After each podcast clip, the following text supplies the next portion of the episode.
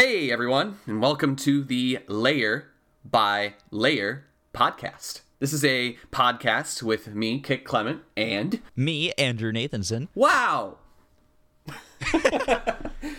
There's two people on this show. That's twice as many people as one person. And once again, we didn't come up with the title of the show until after the episode. That's right. So uh, we're just uh, excited to see what you'll think of this episode. So have fun listening. Uh, and our subreddit, you know, Oh, it was, it was in yeah. the first episode. Just the title of the show. You can find it. Right, yeah, layer by layer subreddit. It's cool. Ha- uh, discuss stuff there. We're open to, you know, hearing some of your comments for feedback and questions for future episodes. And we are going to go back to the future now, because that's where we're coming from, and let you listen to the start of the episode, which we already recorded. Awesome. Have fun. Hello, everyone, and welcome to Andrew and I's unnamed podcast. I don't know if I should say that, but Uh, it's temporary. It'll be the. Okay. It's just the special introduction for the second episode. but We still don't have a name. Hello, everyone, and welcome to this special introduction for Andrew and I's podcast that still doesn't have a name yet. Uh, we're working on it. yeah, it's a work in progress. Hopefully, by the end of this show, we have a name. We'll see. We'll see. You probably know what the name is already, but well, actually, you 100% know what the name is already if you're listening Yeah, to we, this. I don't think we can. I don't think we can like retroactively change the name of it. So once we post it somewhere, so I mean, we better have a name by the time people listen. That's right. But we'll see what we'll see how that goes. I'm excited to figure out what the name is, and if you can somehow telepathically tell us what the name is right now, that'd be great. So, um, if you could travel thoughts through time and space, um, this would be a great time to use it because we're really struggling on this part. Wait, wait, I'm getting something, Kit. Oh, I'm getting something. I'm getting uh Oh? from a listener. oh, It's a telepathic message. It says the name of our show is uh Albuquerque Talk. ooh, I wonder how that happened. yeah. I wonder too. All right, so what's uh, what's what's up with Albuquerque, man? Uh, well, you know, I was there last weekend. Ah, That's a lie. Uh, I wasn't actually. I'm sorry. It sounds like you missed out. Well, something important happened there, I'm sure. Um, I mean, Weird Al wrote a song about Albuquerque. Oh, really? I haven't heard that one. Is that recent? No, it's it's old. It's like a 12 minute like ridiculous like story song. Oh, Yeah, it's it's worth a listen. You should you should give it a shot sometime. cool. Yeah. I will. We'll add that into our topics for next week. Okay. we can do a frame by frame analysis, or well, I guess it's a song, not a video, huh? Yeah. We can do a audio waveform per by waveform analysis. that would take so long. It's it is legitimately like at least a 12 minute song. Let me let me see. oh, there actually is a music video for it. oh, we can go frame by frame. I don't actually know. It's not an official one. It's just some weird thing somebody made. But it's actually There's so many of those. yeah. It's like you look up a song and you're like, oh, hey, it's a music video. And then it's just some thing that's like cut together with footage from movies or something. Yeah. Okay, it's 11 minutes 22 seconds. Not not quite 12 minutes. Wow. Almost. Yeah. Is it a is it a parody of something or do No, you just want to make like a long it's just song? a ridiculous, stupid, long song of random bullshit that centers around the city of Albuquerque. wow. Yep. Put that on the to-do list. All right. Yeah. Uh, we don't have a section in our notes for like homework assignments yet. No. Homework one: listen to Albuquerque.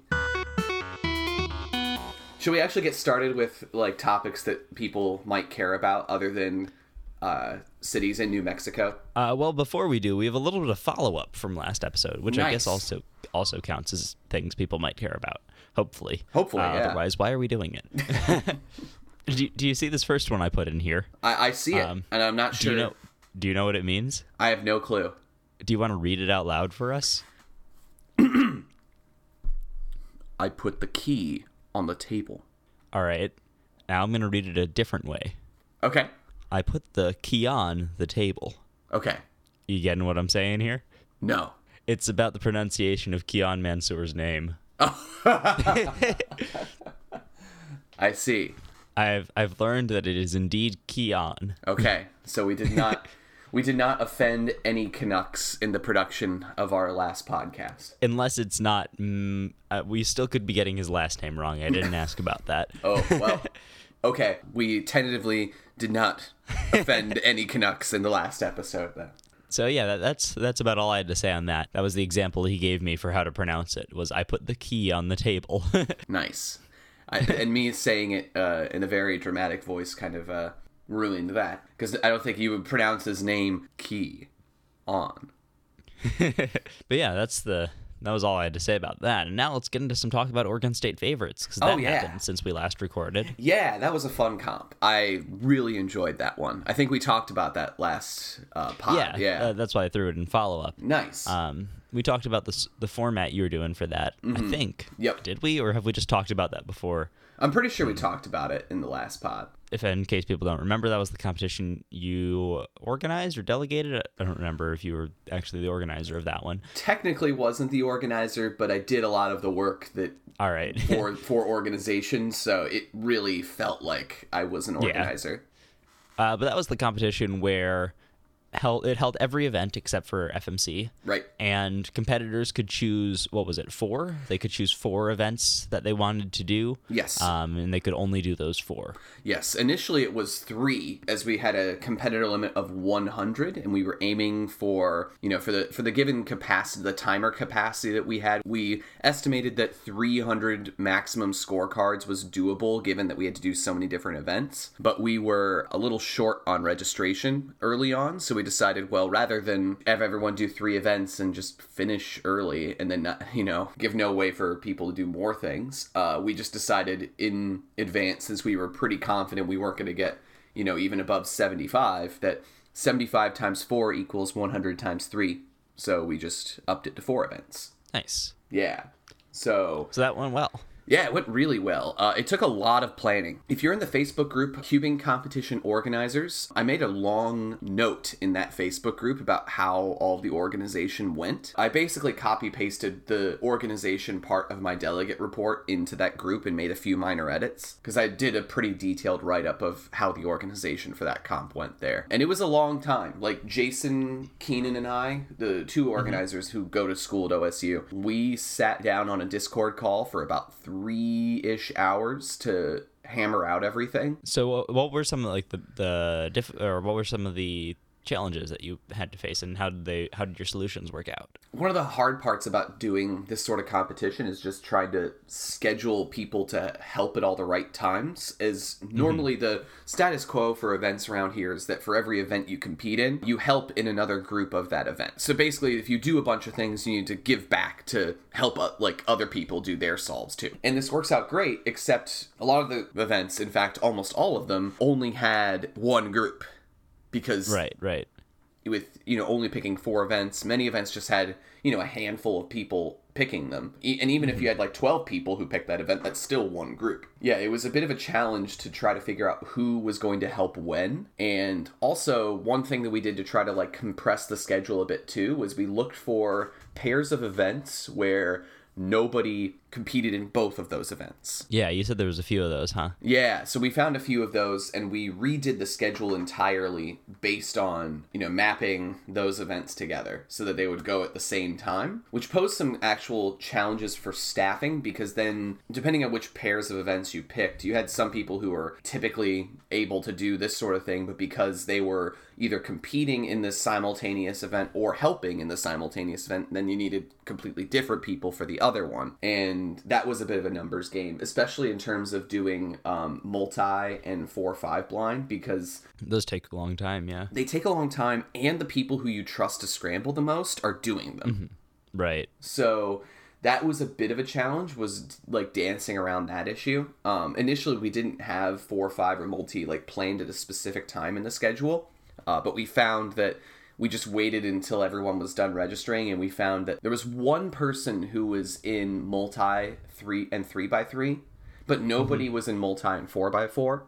So we put three and four back to back in the schedule had the person who was doing three by three go in the very first group and then we started multi. So basically there was enough time to hammer that whole thing out where you had everybody doing multi and it didn't matter that they were all in there because they were not doing 3 by 3 or 4 by 4 What was the most uh, popular event? What was it? Three by three? It was actually. That makes sense. Did you have to have multiple groups of that? Yeah, we had I think three, maybe four, but I think it was still three because I think there were about like f- high fifties, maybe low fifties doing it. Maybe it was even high forties. I can't remember exactly, but it was easily the most popular event. Which you know I thought it might not have been, just given that you know you get to do that at just about every competition around here. Um, But uh, it turns out that it was still the most popular, probably just because we had a lot of you know competitors that you know given four events would probably just pick the four events that they do. Yeah, I, mean, I know that at least out here, and I think everywhere really, a lot of competitions are just the majority of competitors just do like three by three and maybe two by two or one handed or something. Right. So I'd imagine that even though that competition would attract a lot of people who want to do other events, mm, there's still a lot of people who are just going to see it as kind of a normal competition for them. Right. And I think that in general, like people typically only pick on average three events at a competition, at least around here, when you have like a typical one day, you know, seven uh, events ish to choose from. People on average, that from what I saw, only picked barely above three events on average. So, for the most part, like the typical competitor is going to be at least as happy, if not more happy, with this kind of comp because they can now pick those three or four whatever events they want to do. Yeah, that's true. But um, we got a lot of really great feedback, like in our local groups. People really wanted to see this kind of format again. They had a lot of fun with it. A lot of parents said it was fun because we had a good number of first timers at that event, about 10 or so, so like a sixth of the competition. And a lot of the parents that were there said it was really cool to watch, you know, like feet, or it was really cool to watch, you know, long blind events like the multiple I hadn't even blindfolded. I hadn't even considered that it was a good way to like get new cubers and and parents like exposed to all the different events because normally there's not a good way to do that in a one day format really. right. So yeah, that's a really cool side benefit of it. Yeah, it was interesting because I definitely feel like that other cubers got interested in other events that they don't normally do, but saw other mm-hmm. people do, and I don't know. I thought that was kind of a cool side effect that I didn't necessarily think of until it actually happened. But we had a lot of people who kind of just came up to the long room um, and watched people do their big blind or multi-blind solves. Like I think we had Yeah, that's always really cool. yeah, we had like a crowd of at least like 10 people, I think, at one point that I noticed, at least in the middle of my multi, which did not go well. But uh, Shouldn't be looking at the crowd. yeah. I mean, uh, the scrambles, that was some of the. I, generally, you can't complain too much about multi scrambles. The 12 that I got were just consistently awful, which did not help that I was pushing a new number for the first time. Yeah. So- I mean, it's like how uh, at Keep Portland Quiet, I got like eight out of nine parities. Yeah, parity doesn't bother me so much. It was more that I think almost every cube had a twisted corner, a flipped edge, or both. And Yeah. when I looked at like my graveyard at the end of the attempt, I think that five or six, I think ju- I think six of the twelve cubes that I missed were just flipped edges and twisted corners. So if we if we scored multi based on permuted pieces, I would have had a ten out of twelve. nice. Yeah. um, but I don't know. I might have flipped the wrong ones or forgotten or twisted the wrong way. I don't know. It was weird. Anyways, I'm getting a little off topic here. It was a, it was a fun competition. It was a great time. Um, and I definitely plan on doing that format again. Um, especially now. I don't think the planning will take three hours now that we kind of know what we're up against. But it was a lot of fun, and I really want to try that again. So if, if you did um multi, was there a reason you weren't able to do FMC? Because those are both events that take a full hour. Right. So I think for me personally, I just that FMC would have to me only been worthwhile if you could do a mean. Like I suppose we could have had a best of one and just tried to schedule all the FMCers at a time where they were not doing another event. So I guess that's something to consider in the future that maybe we could because I think initially we were trying to do four blind, five blind, and multi blind as a like find time as available and bring your own judge Mm, okay. that I think was like the original plan, but we saw enough openings with the registration that we just decided to have a scheduled time because it's more efficient that way and we don't have to have people depend on trying to find other helpful people. So I, I it was just better that way. So, you know, now seeing how the registration totals typically end up, you know, maybe now we can actually anticipate being able to find an hour to do FMC. Yeah, and even if there's like a competitor who can't do it, then you can also maybe like schedule them to compete in whatever event they have overlapping with it at a different time. True, yeah. So Might I don't know, that might might make it weird with like having to gen new scrambles or something. But Right. I just, for me personally, I don't think that I would bother picking FMC if it were a best of one. So I think it was also just to me like if I'm not going to do FMC when it's a best of if it's a best of one, who else would pick this? well, I guess there's people like me who uh, only do FMC. Yeah, I mean, I, maybe I would pick it in the end. I don't know. It's just I'm a- after I last summer I got a 22 as a best of one result. I never want to go to a comp with best of one again. Just because it, it, at this point it's all disappointment. I mean, Yeah. I think the only, I think I think the only good scenarios I get I win with like a 27. It's like eh, you know, a good result. I won with it, and it's not like a result that yeah, it would have been helpful in a mean, but I'll probably get a 27 or better in in a, a mean usually anyways. So I don't feel like that I missed an opportunity. When I got that 22 at Spokane last summer, I was like, man, why are we not doing a mean right now? yeah, I get that. Yeah. So It, it just it does seem just like for me though, like there aren't really four events that I would want to do, or I guess the four events I want to do would include FMC, and the others I just basically don't care about at all. Sure, sure. Totally.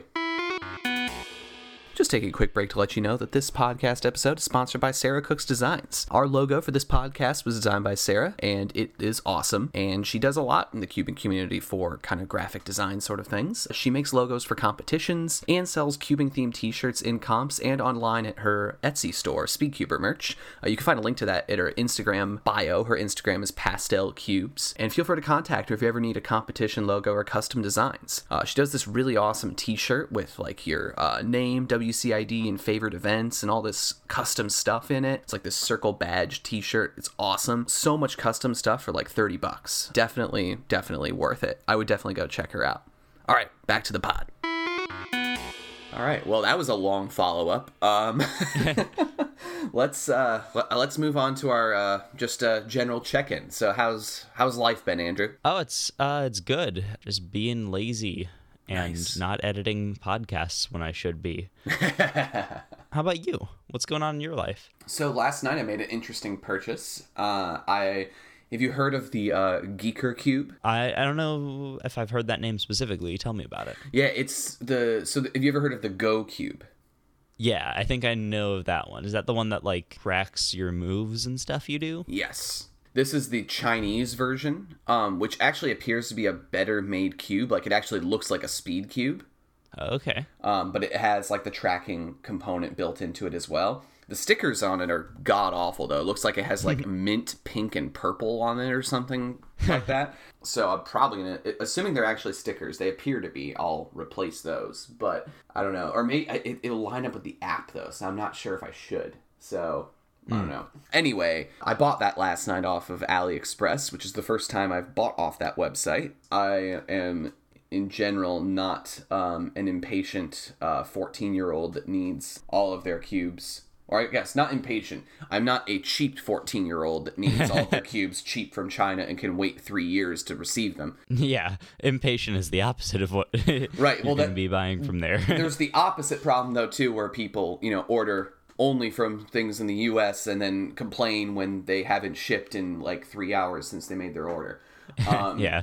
so there's yeah. Two sides of the coin there. Uh, i'm you know i'm down the middle. I could wait if need be and well when when the only option is available on this you know weird website that ships from china then that's what i'm going to go with um, I'm, mo- I'm mostly interested to see how it works as a delegate just because i feel like there's a lot of weird cheating cases this has come up in the delegates group where you could imagine turning this cube in as like your main cube, tracking it on your phone, and then literally watching the scramble on your phone. Huh. Yeah, so there's a lot of like weird ways that when you have electronic cubes like this, they can go undetected. So, t- I mean, this is clearly a non competition legal cube. But the thing is, you would never know by the look of it because it looks just like a normal cube. So I think I wanted to kind of get a feel for what uh, the cube feels like and how it handles and what the features of it are so I know one how to recognize it if it does come up and two what it can do Like, what are the things that people could use about this cube to cheat? Yeah. I, I've also I've often thought of those and how they could be used for like the opposite, and like if they're used in competition, you could like reconstruct a scramble or something to show how you how you got a solution, or Sure, I don't sure. know. There's like, or even in FMC, it could be used to show that like you didn't cheat and you came up with a solution on your own because you can be like, if I don't know, if Mm-hmm. you could like somehow trace back, you're like, look, these are the moves I did when I discovered that or right, something. right. um, yeah. At the, the same time, though, like it's way too scary to allow those to even be legal in Yeah. competition because of Yeah. the fact that you can track the moves that a scrambler is doing, get a peek at the scramble, you know, well before you start it, or even you know, pop it into Cube Explorer and put out move optimal solutions every single time you compete. I don't know if you could that quickly uh, memorize like a you know 18 or 19 move sequence, you know, typically, but um, I don't know. That's so that's something I did in my life re- recently. Is bought that. I'm also gonna buy the Go Cube too, even though that cube is um, blatantly obvious that it's a Go Cube because it has like a weird curvy stickerless tiled design that's like really unique but i'm interested to see like what the features of these cubes are and you know just new toys to play with so other than that i have been writing a lot of final exams and doing a lot of grading this is the finals week for me um, Yeah, we're kind of recording right in the middle of it for you. yeah, we are. But I don't have a final to give today, which is great. So I've just been sitting at home uh, in my boxers, and it's great. Mental image for our listeners. Wonderful. uh, this is a near naked pod.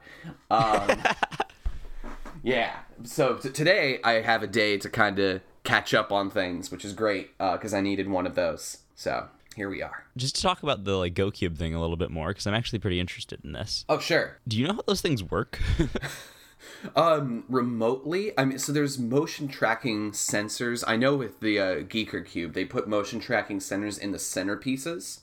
okay. or motion tracking uh, devices in the centerpieces, and they have some sort of Bluetooth device in some part of the cube. So I imagine those those things are like work wirelessly, and apparently somehow it recharges. It like they're all rechargeable too, and I'm not sure how exactly that works, um, considering they're like all in different parts of the cube. Like I, I can't imagine that it's wired through the core. Yeah, I don't know the real nitty gritty details of how they work, but the, there's kind of like this expanded picture where it kind of like shows all of the pieces like blown up, which you see a lot with like just mechanical cubes, where you can see like all of the different features of the pieces and things like that. Um, they sh- did one of those, but they kind of blew up the centers really big so you could see all of the technology inside the centerpieces. So so it's like it works wirelessly, like through Bluetooth or something. Yeah, it has a Bluetooth connection with your phone that you can set up, and it uh, basically does a timer and knows exactly when to stop the timer because it will be solved. So I, w- I wonder if there's a way to like combat this with I don't know, like a lead box around scramblers or something. Yeah, like uh, if we ever did want to allow the cube, but even then, like um, as soon as the cube like it leaves the scrambler box, like then reconnect to it and figure out its state. Yeah. So, well, I guess if it's motion tracking, it won't know where the pieces have gone. Hmm. if it didn't if it like because you can't just connect to the cube and get its state it would have to have tracked the pe- the movements of the pieces That's true. because the centerpiece is the only pieces with technology in them So so are they? Do you think all of the processing is going on on the phone? Like none of the like the cube itself isn't actually tracking any of the moves and then relaying it to the phone. It's more like it's tracking the moves and the phone is keeping track of them. my guess is that it's the first one that the the cube is just telling the moves to the phone and the phone keeps track of them Okay, That's yeah. my guess. I mean, that would make the most sense. It would be pretty um, hard to put a, you know, some sort of processor or computer inside a cube and make it turn well still. Like, I don't think that that is the case, but maybe it is. I'll, uh, when I get the cube, I will play around with it and report back. I plan on, uh, you know, getting both of them uh, to kind of get do a sort of comparison as well as kind of uh, do the full Monty on both, see what they can each can and can't do, and kind of what the implications are for cubing and potentially by these cubes. I threw that into our follow up for later, assuming that shows up at some point. Yeah, yeah, it might be a very long term follow up, but um, yeah. I'm excited. It'll be like like a couple years later. It's like, so, uh, do you remember this thing we talked about? Yeah. Well, um, the Go Cube is going live on Kickstarter tomorrow morning. So I'm not sure if that means that like they're going to start shipping them immediately, or if it's just go, like the project it will start getting funded, and it might be months until I get that cube. Yeah. But you know they teased it for such a long time, and now they're booting up the Kickstarter, which makes me feel like they're probably getting close to sending these out. So I think it's possible that that could you know ship soon, and I get it around the same time as the GiiKER Cube. All right. We'll look forward to hearing more about that. So let's move on to um, our first topic here, which is some of the world records that were set recently. Of course, by the time people listen to this, it'll probably be a bit later, uh, and this will be a little bit of old news, but we can still talk about it. It was a big good good weekend for the U.S. for sure. Yeah. Um, so we had the Kevin Hayes setting the 7x7 single world record, Daniel Rose Levine setting the 3x3 feet average world record, and Jeff Park setting the blindfolded world record with a slower time than the time he has previously gotten in competition and had DNF'd. Good old logos. um, so is there any particular order you want to attack these in? Well, I was present for the Kevin Hayes one. All right, So- let's start there. Yeah, so that was an interesting one. Kevin was actually almost not even going to go to this competition, but he saw that it was very underattended and asked me kind of what the tentative plan was for any extra time we would make. And I said, well, five and seven are the only events with one round, so I suppose an extra round of each of those. Nice. Yeah, so that enticed him to come, and we did actually get two rounds of each of those events in.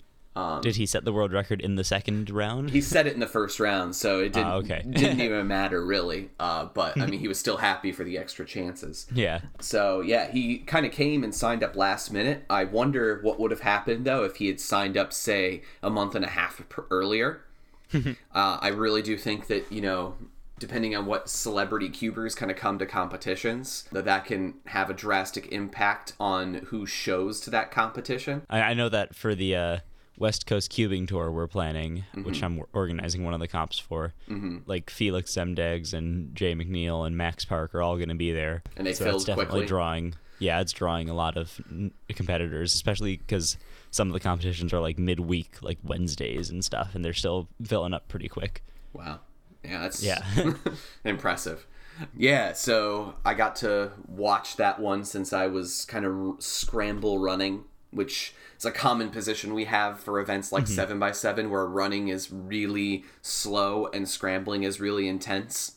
We just Yeah. kind of have people rotating in and out of the scrambling table and then running.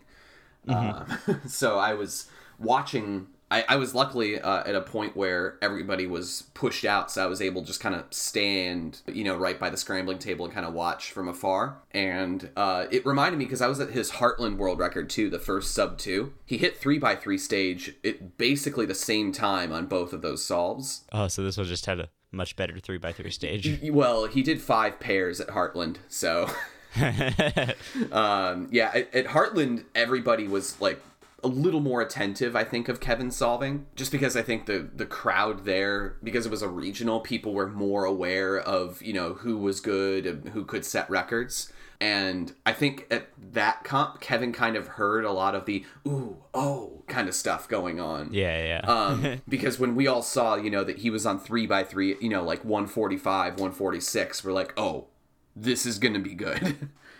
and I had that kind of oh ooh reaction, but I don't think he heard me, and no, there was really nobody watching at the time, which was surprising. I, usually, when Kevin's solving, there's a crowd that follows him at, in the Northwest, um, even if it's just three by three but um, apparently people just couldn't be bothered to watch him, which was interesting to me. But yeah, he nailed the three by three stage this time, maybe because he didn't get psyched out. Um, he said in his video that he thought it was a two hundred one for sure, and I guess that he didn't think he was going to be setting a record. Like he thought he was just going to get a good solve in. Yeah, I think those two things combined for a good three by three stage there. Uh, one of the interesting things about having Max Park when he does his solves, I feel like his three by three stage is like really fast compared to his other steps for big cubes. Mm-hmm.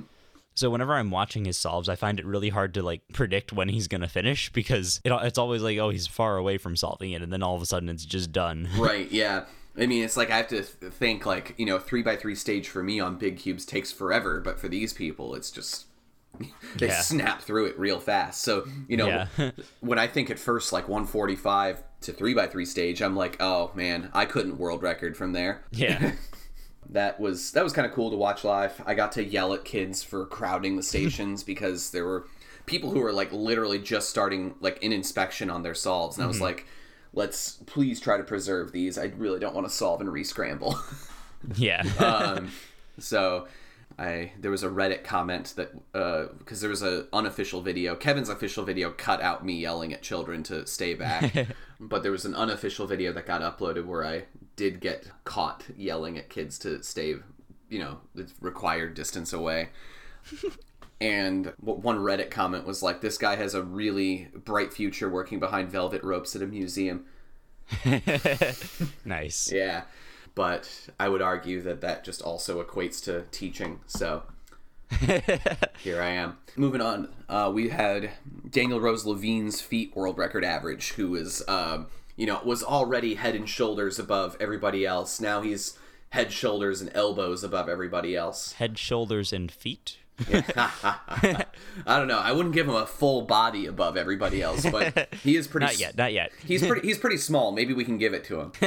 yeah, I think that Daniel Rose Levine. I don't know exactly how he's doing it, but somehow he's getting like really good at feet solving. Uh, I don't. I don't know if that's just because other people don't practice it enough or what. But Have you? Did you see the average too? Like he had it on solve four.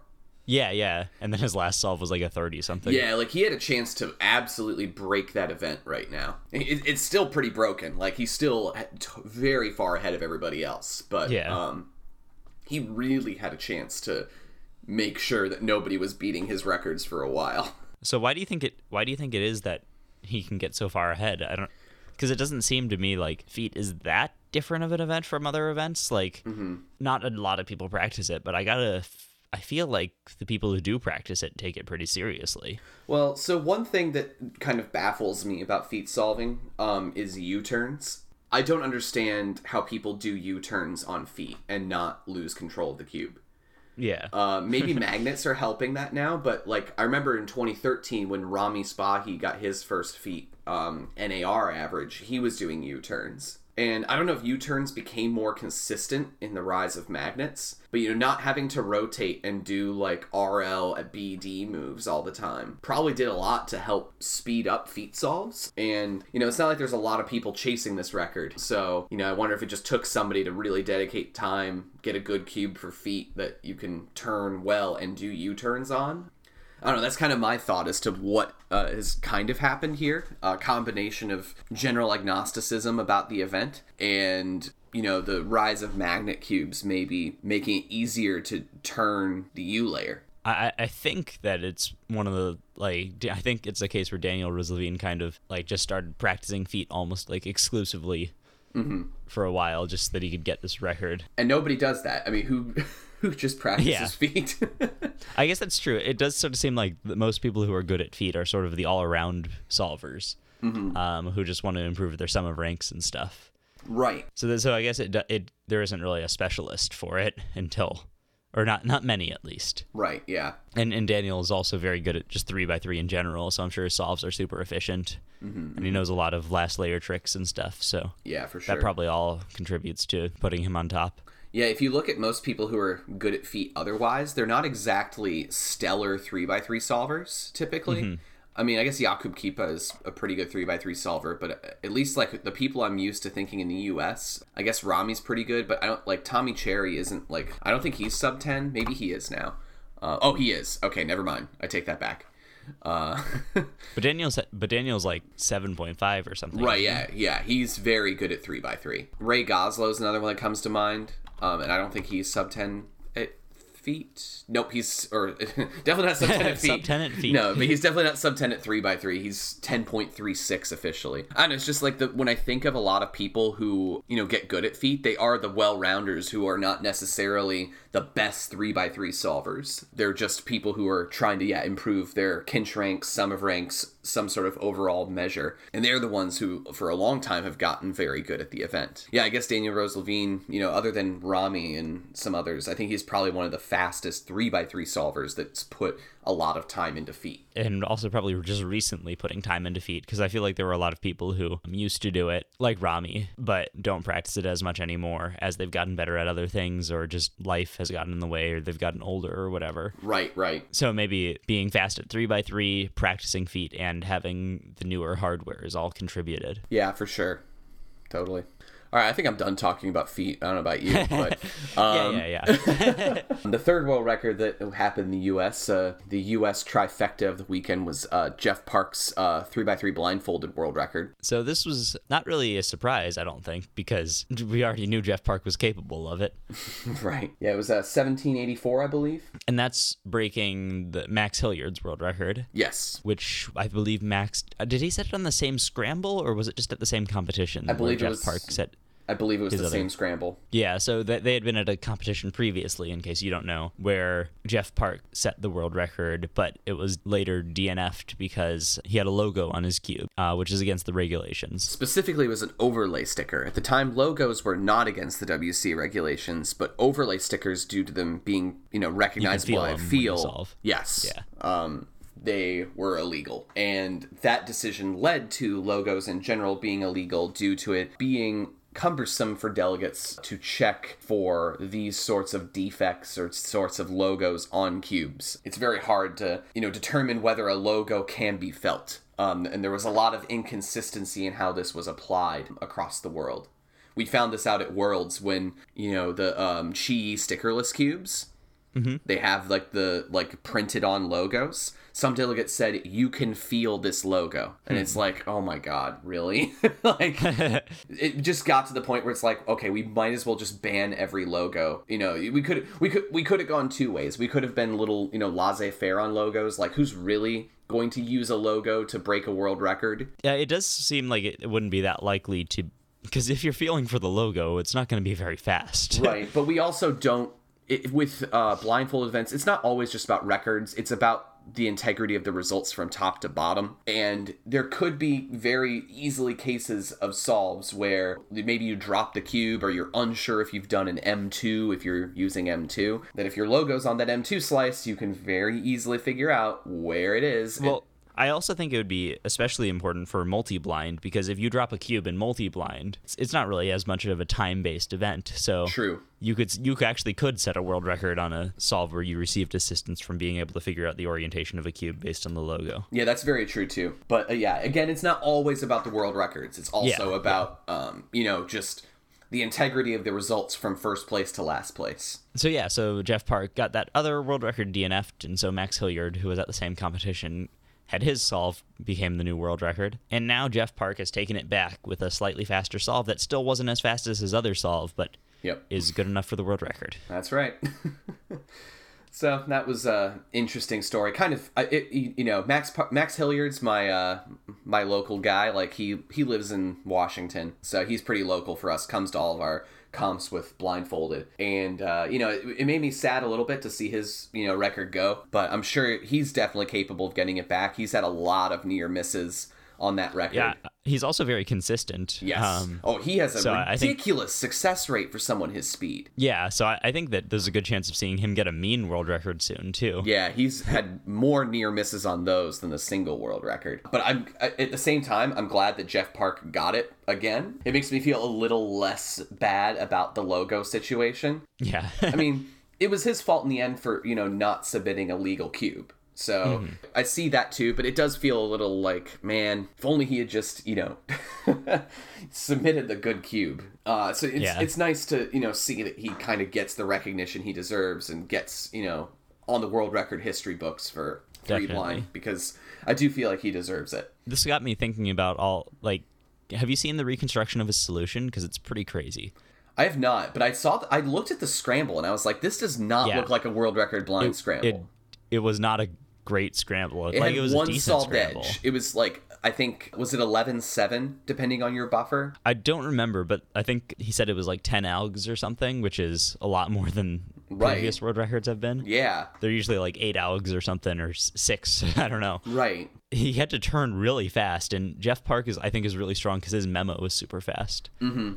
So yeah, just looking at that, it's like the comms he uses and stuff are all really cool and how how well it flows together. Yep. And that and that just got me thinking about blind comms and stuff, and because I've been, you know, I've been trying to do a little bit of blind stuff, mm-hmm. not very successfully because I don't have the motivation to practice it as much as I thought I was going to. Mm-hmm. But just the cool thing about blind for me is the algorithms, like yeah, or the commutators which are algorithms, but just like being able to do multiple commutative moves at the same time, like R M prime and stuff. Yeah. That's just it's I don't know, it's just really fun for me to just be able to turn the cube like that. Oh, totally. I mean, if you have you ever felt like Max's cube or Jeff's cube or any of their cubes? Yeah, yeah. They literally feel like if you t- poke them, they are going to disintegrate.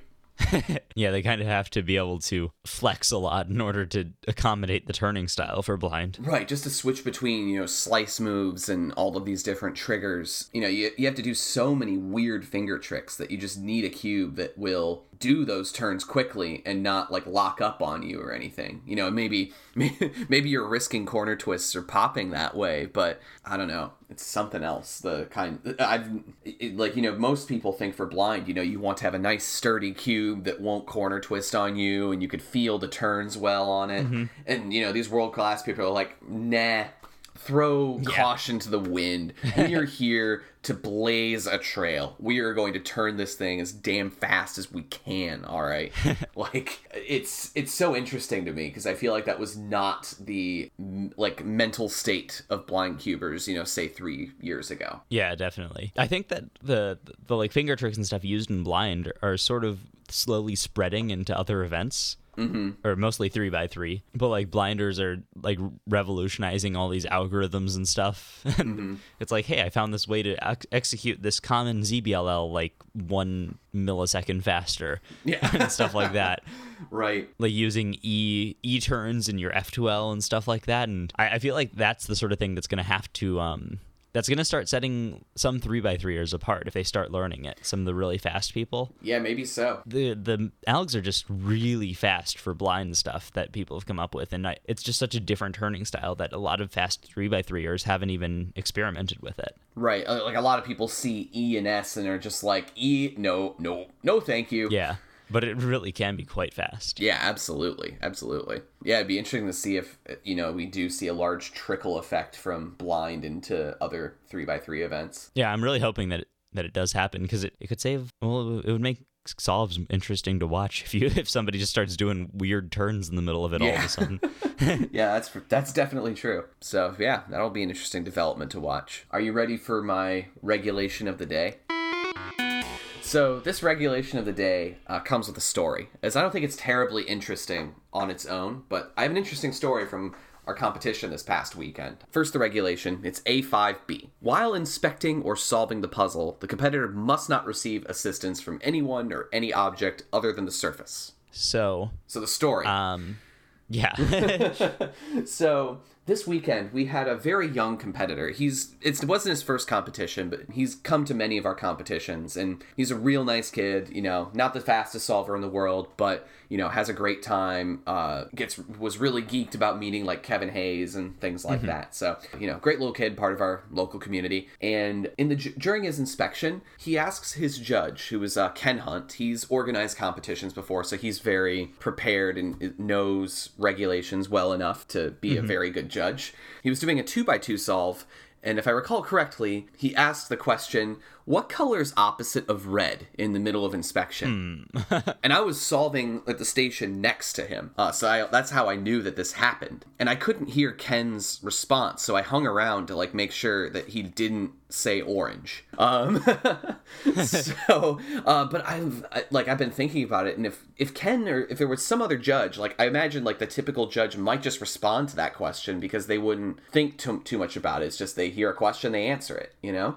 Mm-hmm. Yeah. Um, and I've thought a lot about like what would I do? Like it's it's it seems to me clearly a DNF. Um, if you read this regulation, like it says penalty disqualification of the of the attempt. But at the same time, like I could you consider this to be due to inexperience? I don't know. It's not his first competition. Like he's done this a while, but he's definitely young and inexperienced at competitions. And you know, based on having to ask which color's opposite red, experience inexperienced at the event as well. I still think I'd DNF it, but I was you know thinking to myself a little bit. You know, what would I do if the judge actually did respond to that question? Because it's definitely the, the competitor does definitely gain an advantage from that information. Right, because you know, in not getting the answer, they have to look at the OLL and figure out what color is shared among all the pieces. Whereas if they know it, they can definitely just start looking for orange right away. Very clear advantage. Yeah, it's just to me it was a matter of like, does this do we consider that as inexperience? And I lean no. I feel like if it was, you know, if this is your third competition, you know, you should know the rules by now to some extent. And also, mm-hmm. you know, asking a judge for a question that helps you solve is like, you know, clearly, you know, like how could you not construe that as like trying to cheat? You know, if not, if it, you know, it's a young kid, so it's very clear it was done in kind of like an innocent way. Yeah. Like it's not like he was really being malicious about it, but of course not. No, yeah. but it was interesting to I don't know to think about that case. I've never had to consider that sort of uh, situations. I don't think many competitors would ask their judge for assistance in their solves. So if it were, if you did judge it as an experience, then it would be an extra scramble, right? Yes. Do you think there is like, do you think there should be like a hard limit set on that sort of? Like if it's a competitor's first competition, then you can consider it an experience? Well, you know. But otherwise, no? What if, what if they've been to, you know, 10 competitions and this is their first time competing in clock? Ah, right. I mean, you could do it where it's like their first competition or first time competing in a given event, but then, you know, that change that changes based on the regulation because, you know, if it's clock and they don't understand how inspection time works, they should have clearly learned that from other events. But if it's clock and they didn't realize they, you know, had to have the clock standing up when they started, that's very specific to that event you could you know consider using a7g on that to give the extra due to inexperience so i think there's a reason we have it explicitly vague on what inexperience is because um, it's not necessarily always their first competition that could cause those sorts of issues. It's hard to come up with what is considered inexperience. Because, I mean, what if somebody hasn't competed in six years and like a very basic regulation that we all know now, but like Oh yeah. Six years ago, you could sign for all of your solves in advance. Right. And be a okay. Now that means you DNS'd all of those solves. And in 2014, we actually had a competitor, 2014 or 2015, who hadn't competed in a few years and did that. And there's no other course of action. Like there's no back then there was no A7G. And there was no kind of like at the discretion of delegate or anything like that.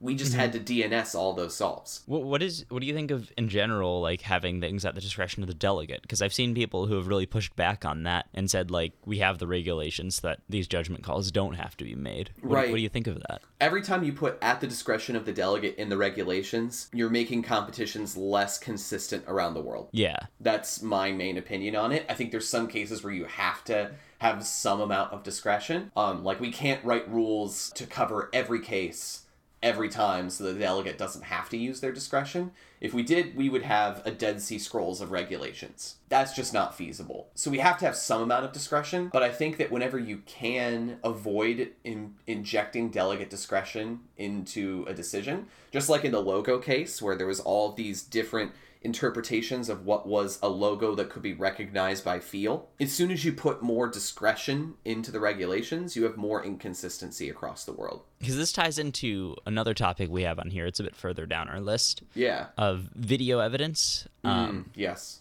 because this was something that came up fairly recently with Max Park's six x six world record mean, mm-hmm. Where uh, from the video of his solves, it was clear that he touched his camera, his GoPro during inspection. And I was wondering what you thought of that because that was a case where I felt like it was very clear that he didn't receive any assistance from it. And if he hadn't ever posted that video, it wouldn't have ever been DNF'd. Right. So it sort of it sort of seems to discourage competitors from posting these videos. Yeah, at the same time though, I don't think that any world record holder is never going to just not post a video because there's so much to gain in sponsorship and like views and all those sorts of things from posting it like you know within the era of you know cube store sponsorships these days you know there's too much to gain from posting a world record video that i don't think that you'd ever see you know someone intentionally not releasing a world record video i'm sure you know sure max park could have said like oh yeah the the recording got corrupted on this one or something and you know they could have still uploaded the single and two solves of the meme and just said mm-hmm. like oh this solve got you know corrupted which Or even just cut out the inspection part or something. Right, yeah, that too. Yeah, it's definitely tricky. At the same time, though, that regulation, I think, uh, like, there's not really a very practical advantage that you can come up with. And so maybe it does need to be reconsidered. But I do understand the caution that was put into the regulations to have that there because technology's scary. Like we were talking about this with like Yeah. the GiiKER cubes, like having any form of technology at your table is a tough thing to allow. Because I, was on the regulations when we kind of rewrote rules for cameras because GoPros were starting to be more common, and we were like, mm, we kind of want to allow these, but you know, you're technically touching an electronic device when you do that. Yeah, yeah. So we had to, we were like, we need to rethink how these regulations work so that we can allow people to do the things that we want them to be able to do for, you know, personal enjoyment and sharing their solves and things like that. Uh, but we also don't want this to be abused. So when we encoded those regulations, we wanted to just, on the safe side, be sure that, you know, no avenue of cheating was available. And it was Right. just so that people could record their own solves. And you know, when we saw like the no interacting with camera regulation, we were like, well, let's be sure, you know, that we don't have anybody like communicating through an electronic device or anything like that. And you know, if they really are just recording their solves, this is an easy regulation to avoid. I think that was like one of our main justifications in having it was just that, mm-hmm. you know, you can very easily not touch your camera during inspection or during the solve. Mm-hmm. There's no reason you should need to other than if it like falls over or something. And if that happens, then, you know, you just set it up better next time. I don't know. I, I I think I've had a camera fall over during an attempt before. Yeah, it's definitely happened to me too. Yeah, I'm trying to remember. I might have even touched one at some point. I don't know. I don't know. I, if if it happened, I don't think I've ever posted the video of it. So Yeah, I um, Um, I think that it's happened to me, and usually I kind of like nudge the judge to fix it for me. yeah, um, if if like I really want it fixed, but usually I just kind of leave it be, or sometimes the judge just does it for me. yeah. I'm trying to remember because I've I always rec- I've recorded a lot of my solves with like a big heavy camera, and I feel like there might have been one time where it like fell over or something, and then I like instinctively reached out to grab it just because it's like a big expensive camera. Totally, yeah. Uh, I don't remember for sure though, but but that sort of leads into I feel like the regulations kind of already inconsistently enforced. Yes, Um, that's true. if the video evidence has to be posted in order for somebody to- to do something about it, it has to it has to be like high profile enough that somebody actually notices it. Well, we did ca- catch a guy adjusting his camera at Rose City this past weekend. Did you catch it because of their video evidence? No, no, the judge the judge was alert. Yeah, so that that's the part that I feel like something needs to be changed in the regulations because it, it feels like if you're gonna catch people from the videos they post, you're only gonna catch the people who are high profile, and it's it just seems inconsistent to me. So it, it feels like having something about at the delegate's discretion or something if it's clear that breaking the regulation was unintentional and did not give the competitor an advantage, then it can be allowed to stand or something. I, I don't. Yeah. Uh, that makes me really uncomfortable. Like, I mean, I I personally don't like that Felix's one-handed world record stands currently be, due to the miss scramble, and miss scrambles are another one of those things that for a long time we did with just delegate delegate discretion. Like, did the scramble give the competitor an advantage? And it's such a gray line. Whenever you put that sort of thing in, a gray line appears. So I am personally against any sort of thing that just kind of adds a general discretion thing with video evidence. I would much rather fix the regulations themselves so that there is mm-hmm. less inconsistencies rather than adding perceived fairness for more inconsistencies. then what would be the way to do that? Would it be just like because I feel like the way it is right now, where the video evidence can be used to overturn or to DNF a solve or something, if it's noticed, that's inconsistent. And Yeah. the only way I can think of to fix it that's consistent would be to just say, if somebody's breaking a regulation and there's video evidence of it, you can't use that to to change the ruling that was made at the solve. Right. But then that that introduces its own problems if you can like clearly prove someone was cheating intentionally or something. Right. I guess personally, I prefer consistency for all things that we are at least aware about rather than consistency in terms of just what is potentially uh, done in the solves. Okay. I think that's my personal preference that I would uh, it's at least more visibly fair. Like based on the information we have, we are doing the best we can to ensure our regulations are accurate Okay. or are being upheld. Of course, there's always going to be things that get missed at every competition. Like I can't tell you probably how many times in just one competition there are illegal timer starts that go Right. unnoticed. So I think that that's a losing battle personally, trying to make sure that every solve is handled in a consistent and fair manner. We would need pro judges to do that. What about a system where every solve is recorded? Oh, that's uh, prohibitively expensive for a lot of parts of the world. But maybe in the future at some point. Maybe. I mean that I it's definitely been proposed before. I think having, you know, recording devices at all stations um so that, you know, we can review things later if need be, but man, do you want to really, you know, watch if you have 10 stations, you know, 10 different recordings of eight plus hour long videos of the competition to see if every single solve was upheld. I mean, sure, like we might be able to get the caught like the manpower to get there, but I mean, at least in that case, you would be able to review if some like a re- review records if they don't get uploaded. Yeah, that that would, that's what I was thinking. At least like then you could have at least consistency within, or at least remove the ability for somebody to like realize they broke a regulation and then not upload the video. Even though, like we were saying, that probably wouldn't happen. Mm-hmm. Then it, it removes all possibility of that because you can just review any kind of significant solves. So, I mean, that would help in that sense. I think we're very far away from being able to ensure cameras are present at every competition. But mm-hmm. in the age of live streaming, you know, we could have that soon. I don't know. You know, I already have a lot of equipment for competitions. I don't know about having like 16 cameras or something crazy like that. Are you coming to Mental Breakdown in uh, in Tacoma? When is it? It is July 14th and 15th. Um, I'm probably not going to be able to then. Aw, man. Yeah, because I'm I'm organizing my competition on the 11th. Oh, right, for the Um, cubing tour thing. Yeah, Yeah. and then there's nationals coming up shortly after that. Mm-hmm. Uh, and I might be teaching at a cubing summer camp. Well, not not specifically a cubing summer camp, but it's like a summer camp that wants to have a cubing thing. Oh, I might be teaching at that the next week. Is that the one that was on the East Coast, though? No, there's one uh, on the west coast Oh, here. there is? It's- Okay. Yeah, it's like an hour away from. Yeah, there was some post made on like speed solving, and we got a ton of emails about it from like this group that was like around Philadelphia area or something. Hmm. And they were looking for people, and I don't know if they ever found anyone. Yeah, so there's a good chance I'm going to be doing that. Uh, I'm not sure exactly how that's going to go, but it's it's. Do you know Weston Mizumoto? Yep. Uh, his mom is like the person who's organizing the summer camp thing. Oh, cool. so she reached out to the SoCal Cubing group. Yeah, she's she's she's clearly got more connections than this group that's on the east side of the country. Hmm. but yeah, so and they've been doing it for a while, and they just needed someone for their summer thing this year. So I volunteered. Well, it's not really volunteered because it's a paid job, but um, Cool. yeah. So that's that's one thing I'm gonna probably be doing. That sounds like fun. I think that I'm a pretty good teacher.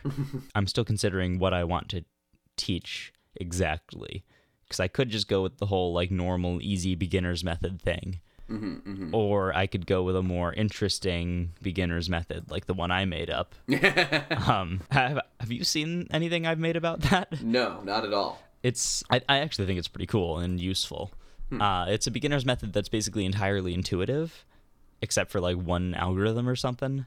Okay. Is it like just sexy moves a lot, or is it? No, it's it's kind of like the opposite of that. It's like a way of intuitively teaching beginners to think through a solve and like block build and stuff. Oh, okay. Uh, it's it's based on hexagonal Francisco, which is based on uh, what is that based on? Triangular Francisco. yeah, which was a joke method. Yeah.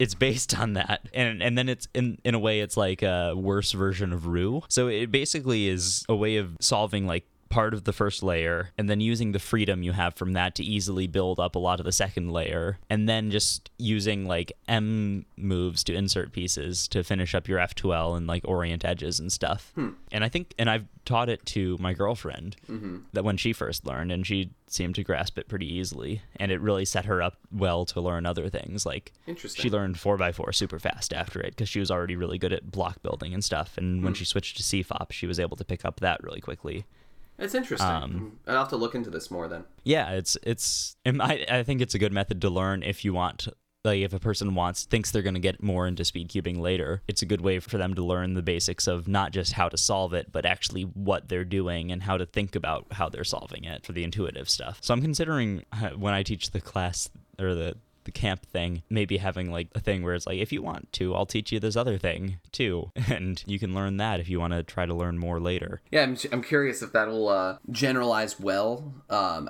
because a lot of times, like methods like work really well for people who are, you know, maybe potentially would have found beginners easy anyways. You know, and like maybe the maybe the uh, property of this is that it's good for people who want to go further on because it teaches them a lot of the necessary intuitions.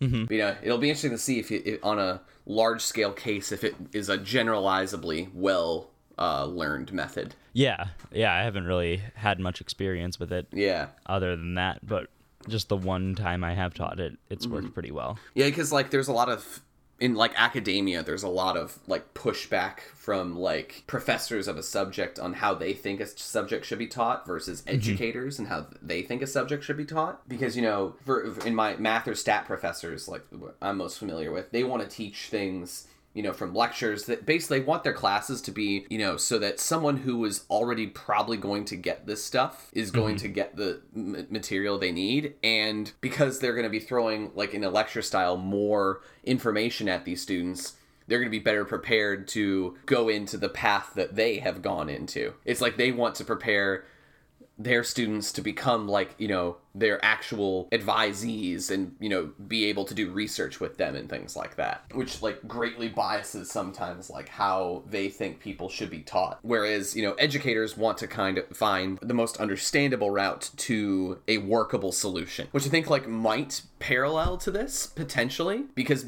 maybe block building isn't the most intuitive for anyone but for the people who will get it quickly will be able to you know go into do more things in cubing quickly It, it does sort of make me think of like what I've seen a lot in math classes where people will learn like the rote way to do things, but not really learn or not really understand why it works. right Even with some like higher level concepts, like uh, you can get really far not really understanding why things work. no a- absolutely I, I think that overall it makes it harder for a lot of people. Yeah and i think that's that's a problem with education not necessarily with the um, students.